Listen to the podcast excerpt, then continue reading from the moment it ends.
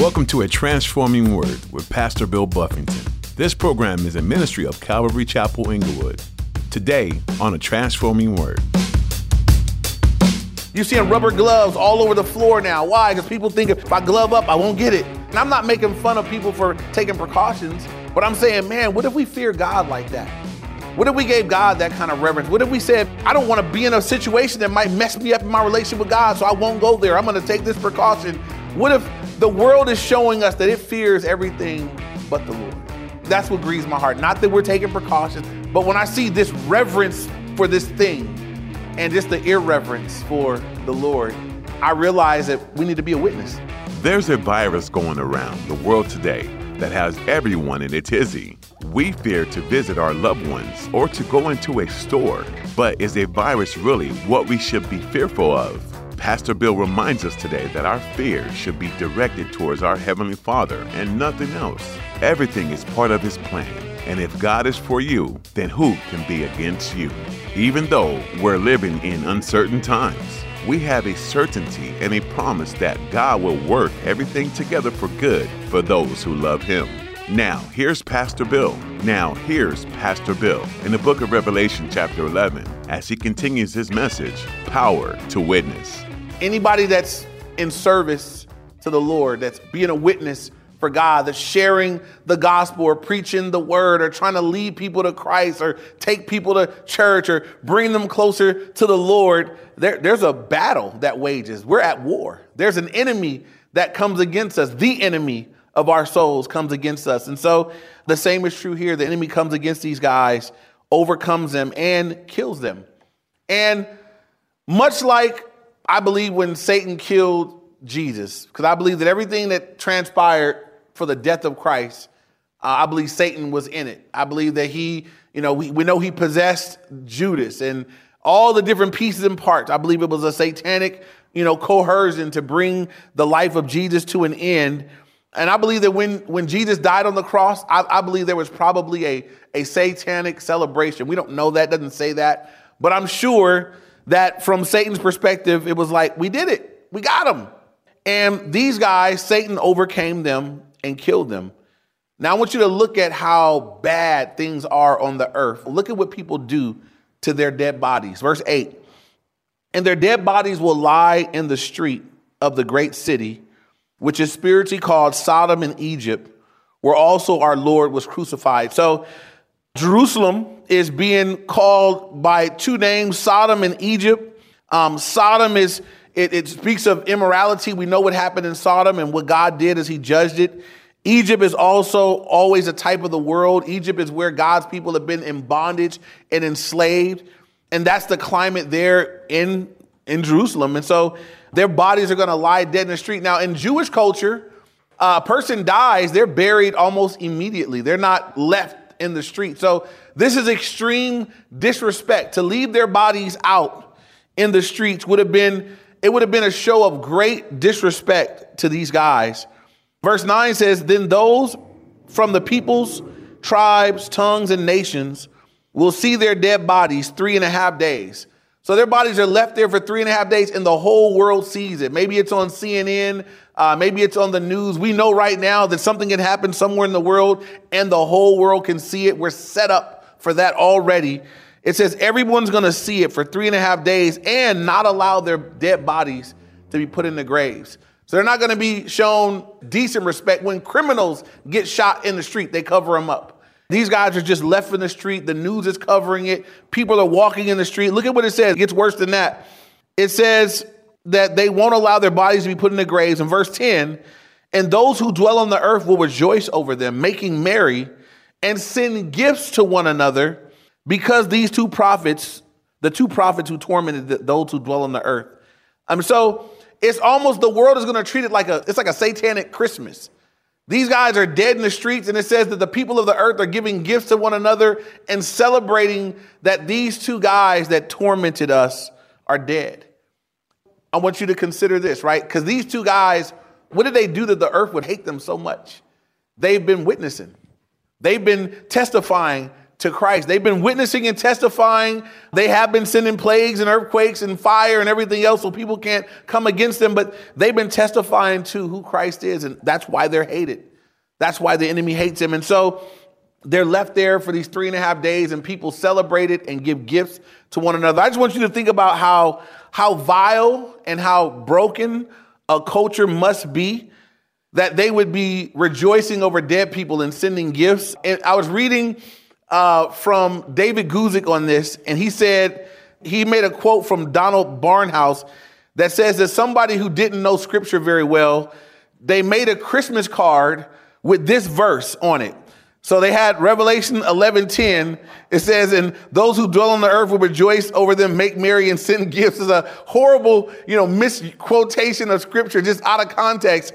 And they, that was on a Christmas card. So if you get a Christmas card with Revelation 11:10, you should send it back uh, with everything that came with it. So, but that's what's happening on the earth at this time.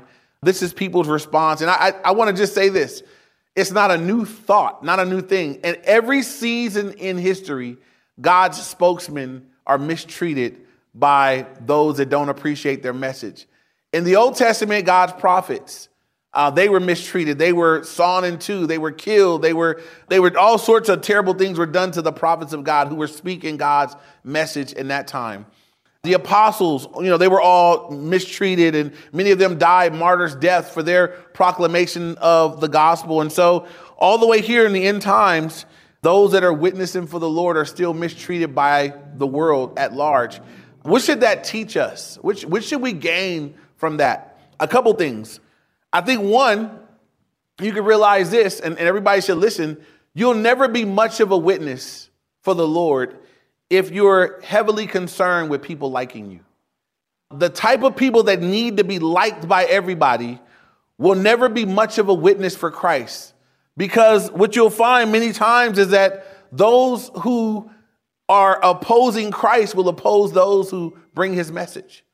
Those that are that are offended by his message or disagree with his message are gonna they're gonna treat you as the messenger the way they would treat him. And so you won't be liked by everybody. And I think as believers, we got to learn to be okay with that. As long as I'm loved by God, you know, we're not trying to be unlike, we're not doing things that make people not like us. But, you know, if at the end of the day, because I say Jesus is Lord, He's the way, the truth, and the life, there's no way to get to heaven except through Him. If that burns you, I got to let you deal with that burn and, and, and hopefully you, it soaks in one day and you receive it. So moving on, now look at verse 11. It says, Now after the three and a half days, the breath of life from God entered them, and they stood on their feet, and great fear fell on those who saw them, right? So consider this these guys died. They laid in the street dead for three days. People celebrated and gave gifts and cheered. And at the end of three and a half days, it says that God sent the breath of God, the breath of life from God entered their bodies and they got back up. And I just want you to imagine what that would do. What, would, what kind of an impact that was going to have. And, and this is the questions I'm asking as I read this. God, why are you doing that? Because it's the end time. It's almost over. Consider this. We're at the, we're at the last part of the tribulation period. The last few people that are going to get saved. They're, they, it's a little bit of time left. And so God says, look, I'm, I want you to see that I have power over death again. God showed you and I his power over death and that Jesus died and he got back up. Well, these guys died for their witness and they got back up, demonstrating that God has power over death. God brought them back to life. And rightly, people that saw it feared. Great fear fell on them that saw it. Verse 12 says, And they heard a loud voice from heaven saying to them, Come up here. And they ascended to heaven in a cloud, and their enemies saw them. So not only did the enemies of God see these guys resurrect, get back up, breath of God in them. Then it says they, they hear a voice from heaven saying, Come up here.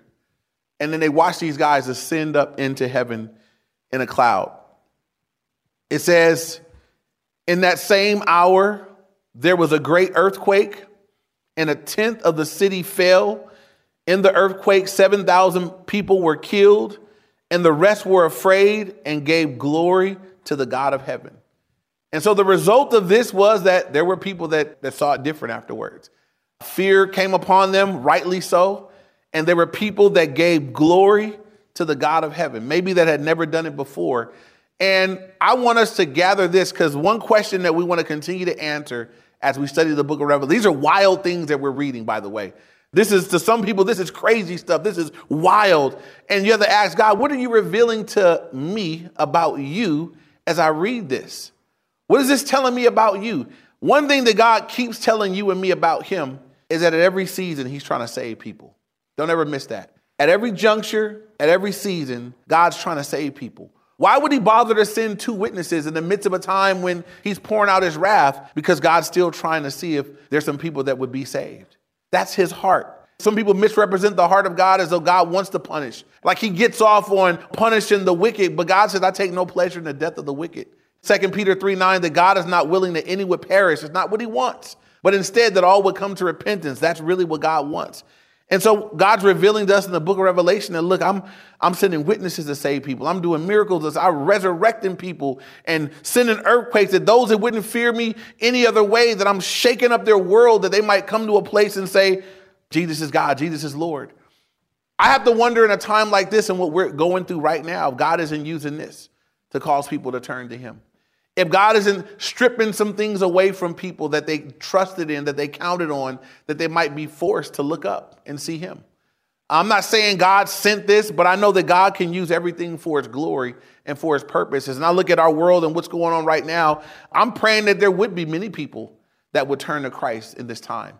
I pray that people that are looking for answers would find that Jesus is the answer. People that are trying to find solace and, and serenity and hope and peace and direction in the midst of a time like this, that they would find that they need to be anchored in Jesus, that that's our hope, that's our peace. And so, even if you're listening right now and you say, man, this, this is a crazy time that we're living in, I don't know what's going on, I don't know where this is gonna go, I don't know what's gonna happen to me, you can take off the table, right? You can surrender your life to Christ that your sins would be forgiven, but also that you would be in a relationship with the living God. And that whatever's going to happen has got to, it's got to go through him. Whatever's going to happen in my life's got to pass by God. I belong to him. I'm a child of God. I think that's important for everybody at every season of every part of life that we belong to the Lord, but you got to enter into relationship with him by faith in Jesus Christ. And if you've never done that, I would strongly encourage you the Bible teaches us where life begins. Life begins in relationship with Jesus Christ. And so if you've never done that, I would challenge you, I would encourage you that you would consider, that you would consider where you stand, what would happen when you die. What have you done with Jesus? Jesus died on the cross for your sins and rose from the grave and conquered Satan's sin, death, that you might be saved. Have you received him as Lord? Have you put your faith in him? Do you could you say where you're sitting or listening today that you believe that Jesus is the only way to make it. And if you believe in anything else, it's the wrong thing. And I would beg you to reconsider that Jesus is it. He is the way, the truth, and the life, and there's no way to the Father unless you go through Jesus. And so, uh, moving on here, we're, we're learning here. Jesus is revealing that, look, I'm, I'm witnessing, I'm reaching out, I'm, I'm sending witnesses, I'm giving them power, I'm raising them up to life. All this and, and again, the end result was that there were many people there that through fear gave glory to the God of heaven. Verse 14 The second woe is past. Behold, the third woe is coming quickly. Some of you guys might remember way back in chapter 8, verse 13, when the angel said, Woe, woe, woe. And he said, man, you know, and the woes were each, there was three different judgments and one was going to be worse than the other. The first one we saw in, in, in chapter nine where the demons were released. And this is the second woe. Um, and, and there's one more coming quickly, the angel says. Now, verse 15, and I love this. It says, then the seventh angel sounded and there were loud voices in heaven saying, the kingdoms of this world have become the kingdoms of our Lord and of his Christ, and he shall reign forever and ever. So the seventh angel, when he sounded, he, he sounded off, and then there were these loud voices in heaven declaring this that the kingdoms of the worlds have become the kingdoms of our Lord. That finally the exchange has taken place. God has taken over this thing again. And it says this He shall reign forever and ever. And the one thing that to me is, is a, I guess I have peace with in terms of relationship with the Lord is God says, doesn't matter what you see right now. I, I reign, I will reign, I've always reigned. Jesus is the King of Kings, the Lord of Lords. There's no authority above him. And whatever we see happening in the earth realm, God says, eventually, I'm, I'm going to reign over it all. And they're rejoicing here. This is the voices in heaven. They're rejoicing that he reigns. He's taken back over and he reigns forever and ever. They're seeing it begin to transpire. It says, Look, the kingdoms of the world have become the kingdoms of our God and of his Christ and he shall reign forever and ever. It says, and then the 24 elders uh, who sat before the throne of God fell on their faces. At this word, right, at the word that Jesus reigns, the 24 elders in the heavenly scene fall down on their faces and worship God. And we've seen this many times now. Every time we get a glimpse into the heavenly scene, what are the, what are, what are the people doing? The 24 elders, the angels, the people, they're worshiping God because he's worthy to be praised. He deserves it. And these guys fall on their faces and they worship God. And this is what they say They say, We give you thanks, O Lord God Almighty. And I love that name for God, Almighty, because it's, it's, it puts him in his place. There's none above him. He's the Almighty. That means there's no one mightier than he is. The one who is and who was and who is to come. That can only be said about God. He was, he is, and he is to come. Always has been, always will be. Because you have taken your great power and reigned, the nations were angry, and your wrath has come, and the time of the dead that they should be judged, and that you should reward your servants, the prophets, and the saints, and those who fear you, those who fear your name, small and great, and should destroy those who destroy the earth. They're praising God for one that he reigns. They're praising him because he's taken his great power and he's reigned. They said, Look, the nations were angry, but your wrath has come. They're praising God because his wrath finally came. For you guys that look in our world and we see wickedness that just abounds, murders and rapes and killings and uh, babies and everything else. God says, Look, there's a day coming. There's a day coming where all that stuff's going to be judged. There's a day of judgment coming. And they're rejoicing here that the day of God's judgment, the day of God's wrath, they, they can see it that God's going to deal with all the things. And it says, look, the dead, they're going to be judged. The, those that have done wrong, they're going to be judged. But what's going to happen to the believers? What's going to happen to the saints? This is a beautiful truth for those whose faith is in Christ. I think it's mostly a beautiful truth because we're all guilty. If you take a non believer and a believer, right, what's the difference between these two people? This person has not believed in Jesus, sins are not forgiven. This person has believed in Jesus, sins are forgiven have not believed in Jesus, you're going to give an account for your own sins and be judged for them. Have believed in Jesus, my sins were paid in full on the cross of Jesus. I go free. Now I don't get judged, I get rewards. You may take these two people and arguably sometimes they're believers' lives that were worse than non believers' lives. Judgment, reward based on what you've done with Jesus. And so here he says, look, that he's being worshiped because look, you're going to judge the wicked he says, But your servants, the prophets and the saints, and those who fear you, God's going to reward them. Uh, we have that to look forward to. There'll be rewards for those who fear your name, small and great. They're going to be rewards. And it says, and should destroy those who destroy the earth. God is going to judge and deal with those that have destroyed the earth. Last verse, verse 19, it says, Then the temple of God was opened in heaven, and the ark of his covenant was seen in the temple, and there were lightnings, noises, thunderings, and earthquakes, and great hail. And as John peers in, this the, the temple of God is open in heaven. He gets this glimpse in of, of this, the ark, which is you know representative of God's presence there. And then we see all the things that represent God's presence: the lightnings, the thunderings, the earthquakes, the, the great hail. He gets a glimpse into all these things, just God's power on display. So as we run chapter 11 in reverse, or run it back, this is what I, I, would like us to walk away with. Um, won, as God has in this unique time, God raised up two unique witnesses that he gave power to. Because God was still going after the lost, God was still going after the unbeliever. And there were people that were one to him through all that transpired here. That's what he wanted. Now, my question to you is the same question to me is I'm not alive during the tribulation period. I don't expect to be there. I'm alive today. And there are things going on in my world today. And here's the question for us, you guys Could we be better witnesses today? If you just be honest before the Lord, myself, yourself, could we be better witnesses? We all could. I'm sure we all could be. The, the need for us to be a witness is strong. I get grieved in my heart when I see that people fear things, not that they shouldn't be feared, but people fear things that are lesser of lesser importance, right? We have this this virus, this is this thing going on right now, and I mean, I'm looking on every street corner and out here in LA, every street corner, they got a coronavirus, you know, kit. You can get you a mask. You can get a 50 cent mask for five dollars. Um, you can get some some gloves. You can get some squirts of of hand sanitizer. They're on the corner slinging this stuff like, they're probably making more slinging masks than drugs right now. Guys just walking up and down the streets and everybody's buying a mask and putting a mask on. People are afraid. People don't want to catch it. They're afraid. They're walking in the stores. You're seeing rubber gloves all over the floor now. Why? Because people think if I glove up, I won't get it. And I'm not making fun of people for taking precautions, but I'm saying, man, what if we fear God like that? What if we gave God that kind of reverence? What if we said, I don't want to be in a situation that might mess me up in my relationship with God, so I won't go there. I'm going to take this precaution. What if the world is showing us that it fears everything but the Lord? That's what grieves my heart. Not that we're taking precautions, but when I see this reverence for this thing and just the irreverence for the Lord, I realize that we need to be a witness. Amen? We need to be witnesses. We're on duty. God says, look, you're here. Like, like Esther, like, like Mordecai told, how do you know that you're not here for such a time as this?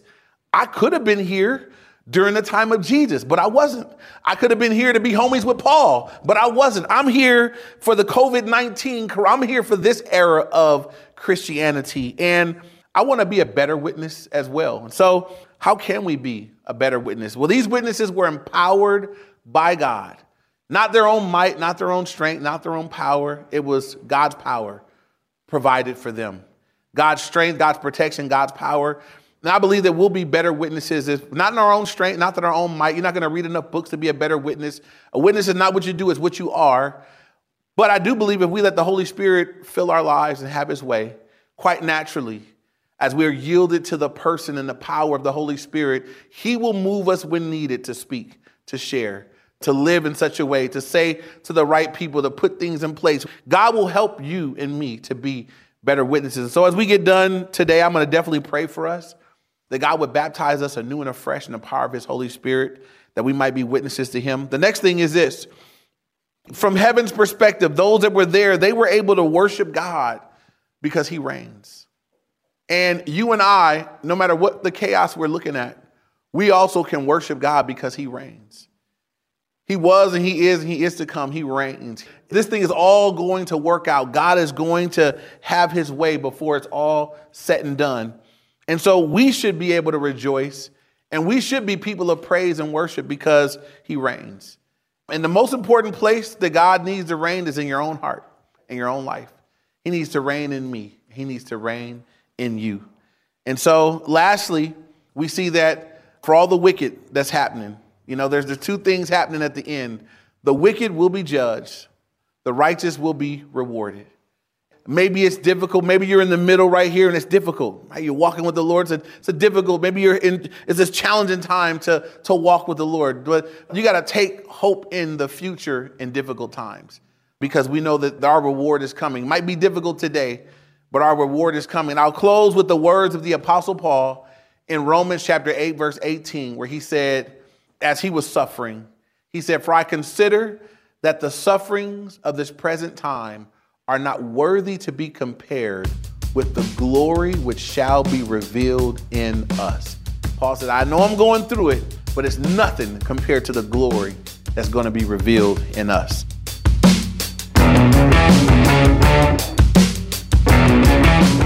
You've been listening to A Transforming Word with Pastor Bill Buffington. Today's message from the book of Revelation is available to listen to again on our website. Just visit calvaryinglewood.org and click on media, or you can download our mobile app to listen to more teachings. You'll find a link on our website. You can also search for Calvary Chapel Inglewood in our App Store. If you're looking for a place to connect this weekend, we'd love for you to join us for church. Look on our website for the latest times and locations for services. We're a group of people who love to learn from God's Word and be together as a family of God. Again, our website is calvaryinglewood.org. As we've looked into the book of Revelation, keep in mind that this book is not all doom and gloom. It ends the way the Bible began in paradise. For those who love and follow Jesus, this book provides hope in God rescuing us from all that is broken and corrupt. So keep looking for that in the midst of much heartache here on earth. If you felt the blessing of this ministry in your life, we love for you to partner with us in praying for those who hear a transforming word.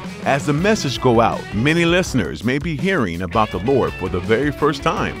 This ministry is a great opportunity to share the good news of Jesus and his salvation.